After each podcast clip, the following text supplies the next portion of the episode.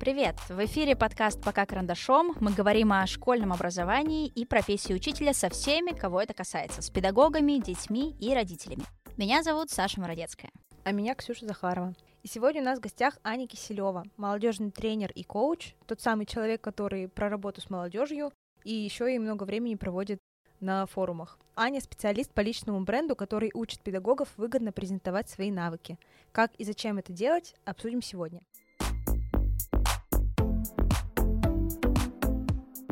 Аня, привет! Всем привет! Спасибо, что пришла к нам.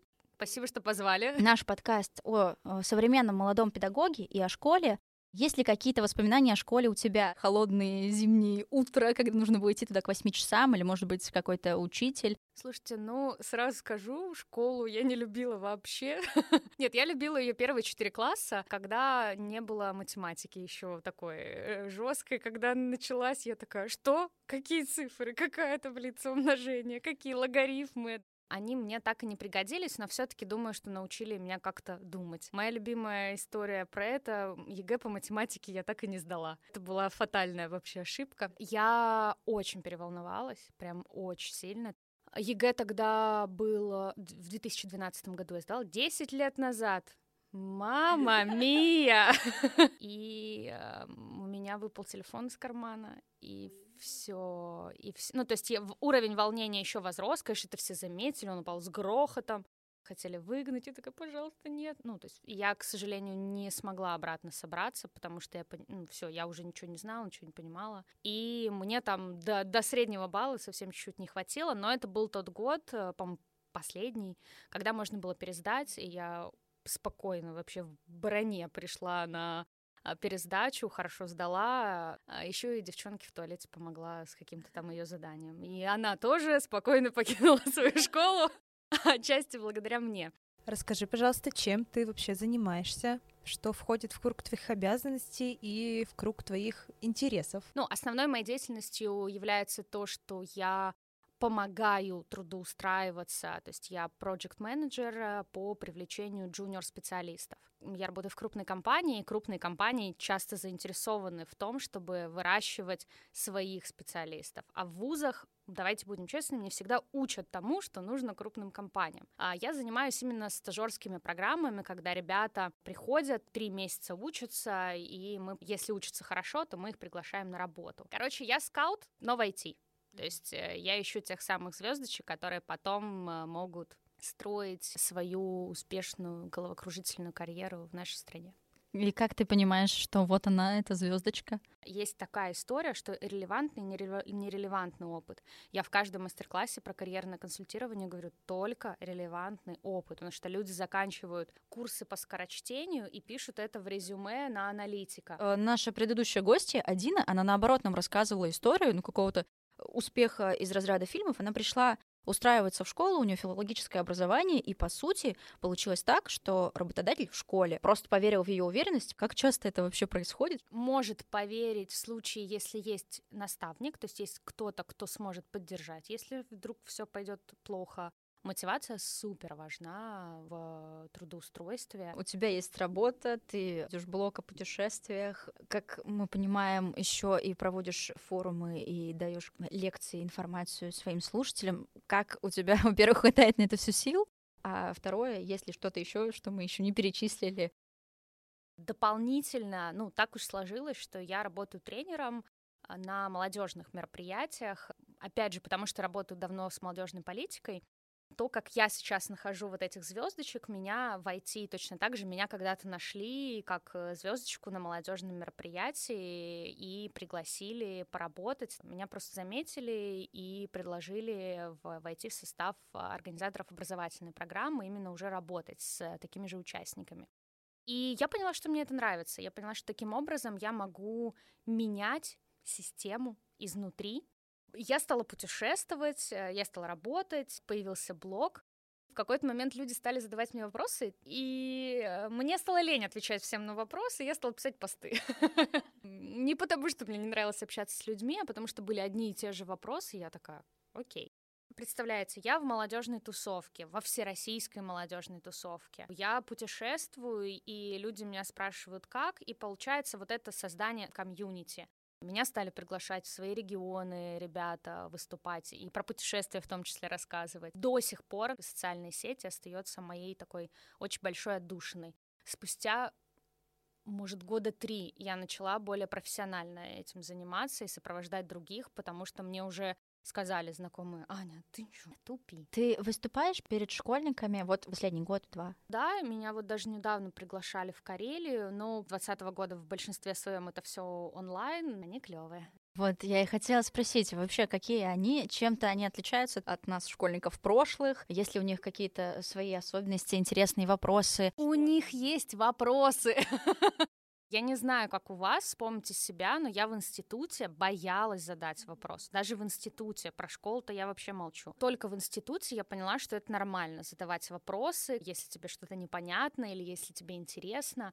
А сейчас школьники уже задают вопросы, и это клево. Я почему зацепилась? Они любознательные, им интересно, они понимают, что ты ресурс, они более эмоциональные, они более зациклены из минусов. Не на результате, а на процессе. То есть им прикольно поснимать, пофоткаться, но после, будут ли они что-то делать после, не факт. Миллениалы в этом плане более деятельные, чем зумеры. Условно, после нашего подкаста, если я скажу, типа, сделайте вот это, прочитайте вот эту книгу, миллениалы практически сразу эту книгу покупают, либо скачивают, у кого-то берут, идут в библиотеку, а зумеры сделают скриншот, выложат, что мне посоветовали, и, может быть, мне прочитают его в ближайшее время. Это субъективно, но из того, что я заметила, это они больше про шоу, чем про результат, про процесс. А про что ты им рассказываешь? Было про личный бренд, точно, потому что мне кажется, что это важно. Школьники не всегда понимают, что постить, что не постить. Я не знаю, я когда стала работать, когда стала развиваться в направлении эйч ар, я прямо села и пропылесосила весь свой ВКонтакте, потому что я понимала, ну, уже тогда, что ВКонтакте, Телеграм и все то, что запрещено и не запрещено, все помнит. Ну, то есть интернет все помнит, и чем раньше ты это школьнику скажешь, тем раньше он перестанет публиковать всякую ерунду. Все все равно вступают на эту скользкую дорожку публикации.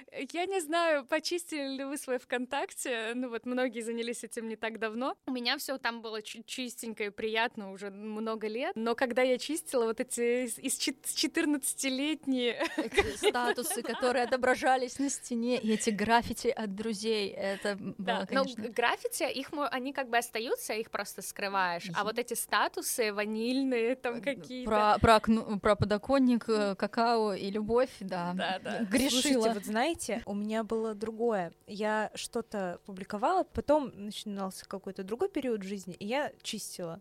И я потом об этом жалела, что было бы интересно, какие я фотографии публиковала, какие я статусы писала. Ну вот, кстати, по поводу чистить, да, можно не чистить. Здесь очень много мне всегда возражают, типа, ну как, это же я, в основном зумеры. Ну что же мы в таком веке живем, что нас будут оценивать за то, что я писал или читал там в девятом классе. Вообще, такие люди всегда есть, были и будут, те, которые оценивают, ну, по одежке, по постам ВКонтакте, потому что вы публикуете. Тут понятно, по пути вам или не по пути, но какие-то очень...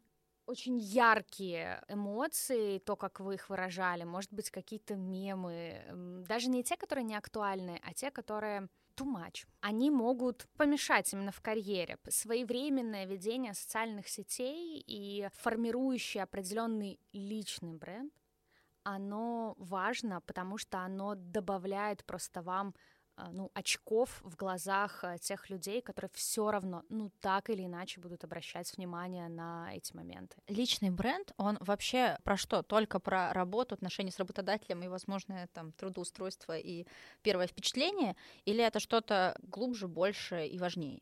Но это абсолютно точно глубже, больше и важнее. Это некая совокупность параметров, которые воспроизводятся в голове человека, когда он слышит ваше имя, фамилию, ну, либо ваш бренд, если вы занимаетесь каким-то созданием чего-то, да, и хотите продвигаться как, допустим, создатель пиджаков. Условно, вот прям маленький пример. Вот я скажу, праздник нам приходит, ну, это Кока-Кола, конечно. И... Это не реклама, конечно. Да, нам, к сожалению, Кока-Кола пока за это не платит. Если я скажу там белое яйцо, изображенное на красном фоне, это что? эм тэ эс. И ну... это тоже не реклама. Да-да.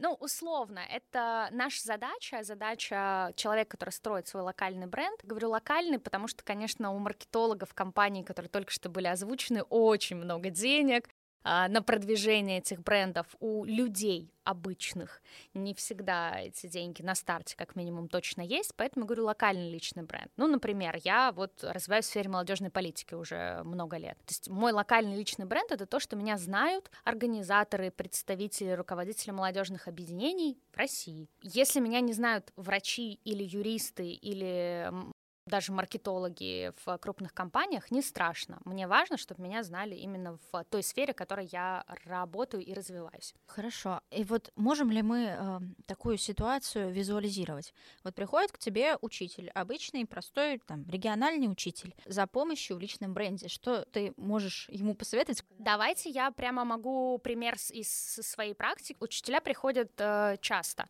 Катя, будут звать девушку, ну, ее, в общем, так и зовут. Это просто из последних примеров. Я вела курс для учителей-блогеров. Был у них один форум педагогический, и после был этап постсопровождения, когда они за определенное время под руководством наставника, им как раз была я, ну, создают, в нашем случае, как раз личные бренды и какие-то проекты, которые помогают и свою педагогическую деятельность экстраполировать на медиа-сообщество. У кого-то получилось, у кого-то нет, как всегда. У кого-то получилось прям вау, супер, там просто тиктокеры у нас есть какие-то невероятно мощных масштабов. Есть как- какие-то, не знаю, наиболее типичные случаи, почему не получается? Это как с книжкой. Ты ее прочитал, и ты либо после книжки сделал то, что тебе там автор посоветовал, там, не знаю, начал э, делать зарядку. Через какое-то время тебе зарядку делать становится уже легче, да, если ты каждый день делал зарядку. И девчонки кивают, потому что так, так, так совсем. Ну, скорее всего, не, на, не считают важным, я это так говорю. То есть просто не нашел человек для себя вот этого плюса, он его не увидел воочию. А Катя, к слову, увидела. Катя — педагог-организатор из Тулы, педагог дополнительного образования. Это вот тот человек, который делает мероприятия в школе, отвечает за все хороводы, чтобы дети, дети были не только обучены всем премудростям, но и счастливы в совместных коммуникациях. Важная должность, большой у человека опыт, девять лет во всем этом работает. Педагог молодой. Катя поняла в рамках нашей с ней коммуникации, что она вообще-то крутой специалист. Очень часто и педагоги, и не педагоги, неважно, если ты понимаешь, что тебе нужна определенная аудитория, ты хочешь вот комьюнити сформировать и иметь этот локальный личный бренд для разных целей, то ты уже двигаешься. То есть если ты знаешь ответ на вопрос, зачем тебе личный бренд, то все окей. Так, вопрос про Катю. Для чего она это делала? Для кого? Кто был ее аудиторией? Она с учениками, ну и так видится, с родителями тоже. Администрация там, наверное, где-то под боком. Клёвый вопрос. У Кати интересная аудитория, потому что часто педагоги как раз метят в аудиторию родители, либо ученики. А у Кати была аудитория коллеги. Оказалось, что нет ни одного человека в той самой социальной сети, потому что это, правда, очень необычная ниша, и это подтверждают, подтверждают ее коллеги из разных городов. Она называет это пидорг, педагог-организатор. Я такой, как, знаете, как школьник в седьмом классе. Ха-ха-ха, пидорг.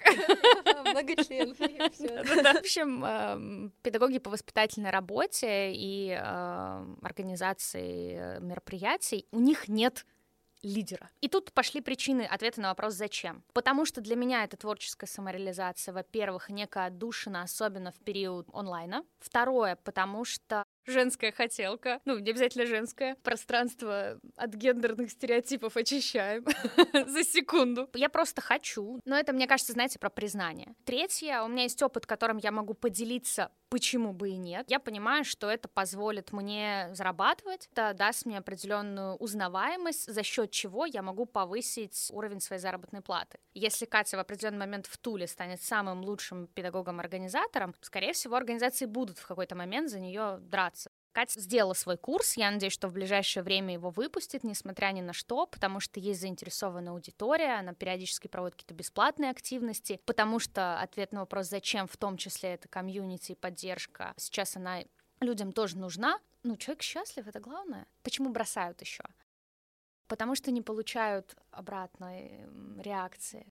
Ну, здесь надо сесть, подумать, а что я делаю не так, и, может быть, нужно пойти... Ну, все хотят цифр, хотят денег, хотят рекламы, вот этого всего.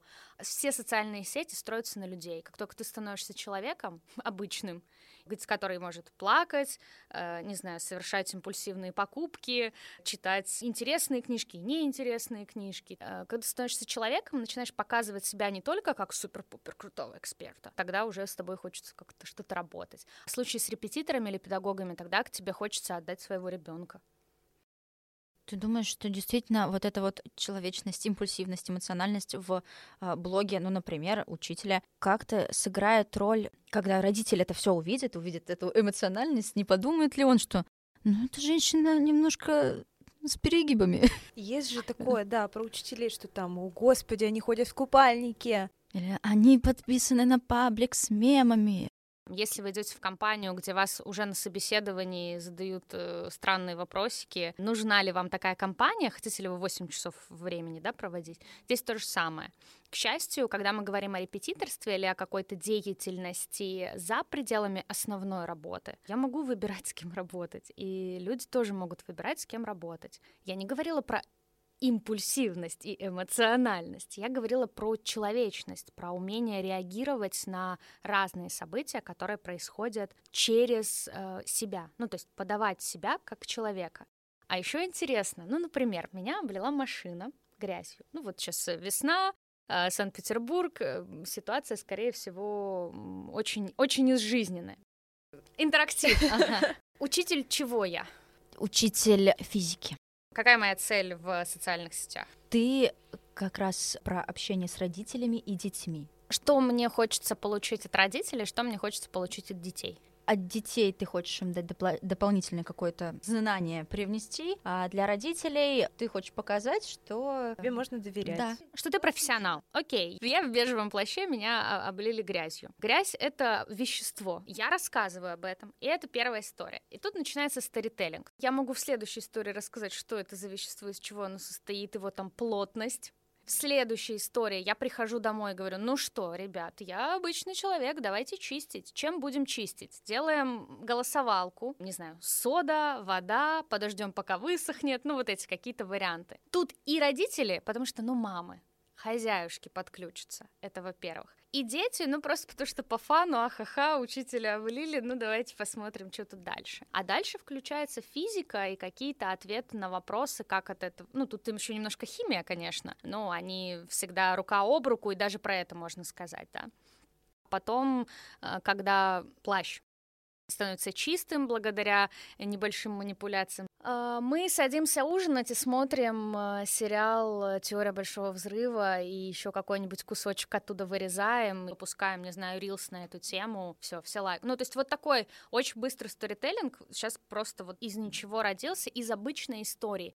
Что мы показываем здесь? Мы показываем, что я человек, который точно так же, как и вы. Это сопричастность с человеком. Попадает в различные, ну, как бы неприятные ситуации, но при этом свою экспертность мы показываем на простом примере. Согласитесь, это гораздо лучше, если бы человек просто сел и записал пять говорящих историй на тему того, как смешивать там различные вещества, плотность воды, воздуха, вот этого всего, и текстом просто написал внизу. Инструмент истории или, как в ВКонтакте, сюжеты, он как раз, ну, дает нам вот это вот понимание того, что мы строим истории вокруг себя. Я уверена в том, что есть такая проблема, как... Ну что я буду говорить про то, что меня облила машина? Ну кому это интересно? Давайте продолжим интерактив. Что не стыдно рассказывать, что интересно рассказывать? Ну, свои, наверное, успехи, вот это вот все победы, награды, учитель года. Записали, давайте еще, давайте пять. Ну вот, можете просто от себя. Э, ну, я не знаю, подойдет ли это под первую категорию, или будет отдельные успехи детей в совместном каком-то взаимодействии. Какие-то методические штуки, вот что я придумываю. Методические всякие штуки, успехи детей, успехи свои, еще два. Ну, а... чувствуете, да, становится сложнее? Уже сложнее, однозначно. Про историю моего предмета, я же учитель. Чего-то не хватает. Ну, человека. Полезности здесь много как раз, потому что мы показываем успехи, результаты, мы же не просто показываем, вот у меня... Вася сдал на девяносто девять баллов ЕГЭ, да, по математике. Есть, ну, не то чтобы правило, оно как-то вот родилось и выверилось мной.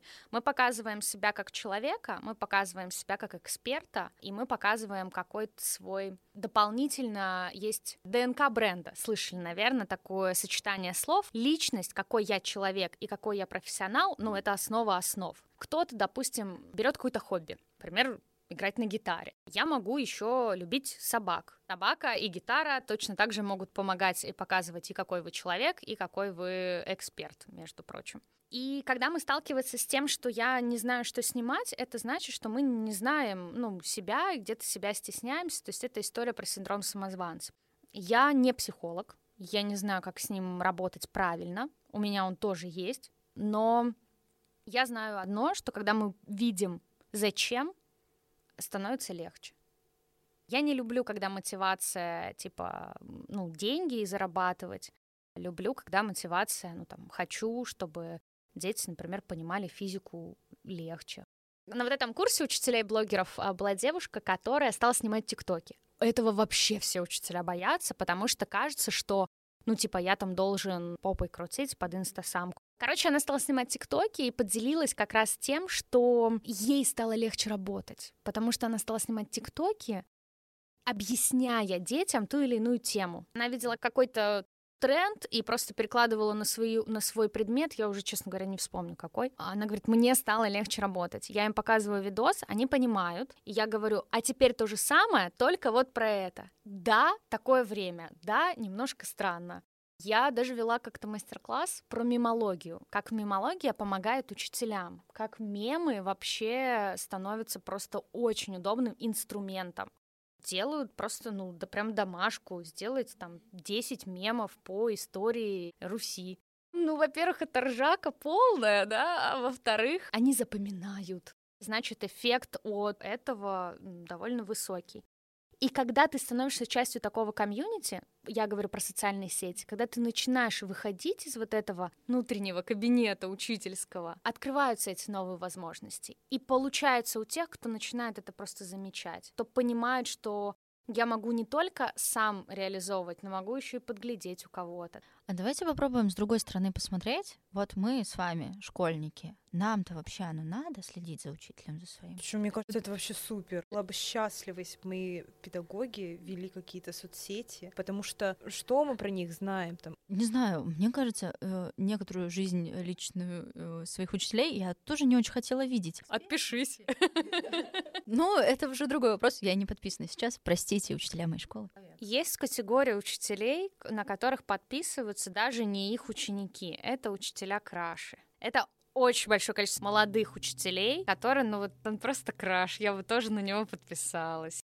Что касается того, что смотрят дети, ну понятно, что это гипотетически, но мне кажется, что здесь есть тоже два направления. Это развлекательный контент и познавательный контент. Я рекомендую всем сочетать для того, чтобы в какой-то определенный момент понять, что мне ближе. Мы слышали как минимум разные истории о том, что иногда соцсети учителя становятся проблемой для его работы. Возвращаясь к вопросу очистить, да, зачем, зачем это нужно? Любой личный бренд выстраивается не только на том, кто я, чем я занимаюсь и чем я могу быть полезен аудитории. Запишите эти три вопроса, отлично, если вы на них ответите. Он еще и про определенные границы, и здесь границ, как правило, несколько. Это, например, границы в общении. Отвечаете ли вы в определенное время, кому, в какой интонации, как вы общаетесь, на вы, на ты. Да, есть же люди, которые при первом знакомстве говорят, о, привет, чё, кого? А есть люди, которые, здравствуйте, Анна, ручку подаю, да. Если уж вы открыли свой аккаунт, и вы понимаете, что вы в публичном сообществе, вы понимаете, какую должность вы занимаете, тоже понимаю, что я занимаю определенную должность, у меня есть привязка там, к бренду моего работодателя. И я всем рекомендую выстроить определенные, ну, табу-темы, да, то, что я не буду публиковать. Ну, например, согласитесь, и в педагогике, и в любой другой деятельности говорить плохо о других коллегах. Я сразу думаю, блин, она же про меня тоже плохо скажет. Если у вас определенные границы, вот эти табу выстроены, опять же, ну, вы сможете ответить за тот контент, который вы делаете. Вы выкладываете, допустим, какое-то видео, и там песня с матом. Я могу это послушать, я, может быть, не сделаю какие-то выводы из-за того, что вы взяли, да, такой тренд, но вы же понимаете, что кто-то сделает эти выводы. Кто-то не отправит к вам ребенка на обучение репетиторству по физике, каким бы вы классным специалистом ни были, потому что будет бояться, что он от вас научится материться, даже в свое нерабочее время. Но если у тебя написано «учитель школы тридцать девять», все, ты решила, что ты как бы привязку с брендом сделала, с брендом школы, значит, все, веди. Если не написано, пожалуйста, закрывайте и делайте, что хотите. Когда закрыли, объявили экстремистской организацией то, что объявили экстремистской организацией, вот эти вот знаменитые соцсети, как, что, все было зря, что сейчас делать? Сложный вопрос, потому что у меня до конца нет на него ответа, но самое главное, что у нас осталось, это наши знания, наш экспертный опыт, который важно сейчас просто переупаковать. Те, кто строил комьюнити в той социальной сети, которую нельзя называть, задача их перевести это комьюнити в какую-то другую, то есть сказать: ребята, пойдемте со мной. Пойдут не все. Ну окей, начинаем заново. Вы же уже умеете это делать. Вы уже знаете, как визуализировать, вы уже знаете свои границы, вы уже знаете, кто вы, зачем вы и так далее. Люди сейчас будут еще больше сплочаться, и поэтому хорошо будет работать сарафанное радио. Личный бренд — это про совокупность того, кто я и почему именно я.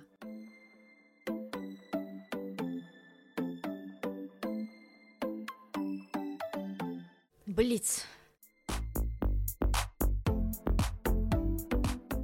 Сделать блог закрытым или поссориться с администрацией школы? Поссориться с администрацией школы. Съездить на крутой общероссийский форум или в самую-самую вообще восхитительную страну, о которой ты мечтала, в отпуск? Я думаю, что съездить на всероссийский форум. Никогда не думала, что я так отвечу. Но сейчас захотелось именно так ответить, потому что после моей вот этой мысли про комьюнити, про важность объединения с людьми, даже больше хочется на какой-то форум, чем в другую страну. Звонок для учителя или для ученика?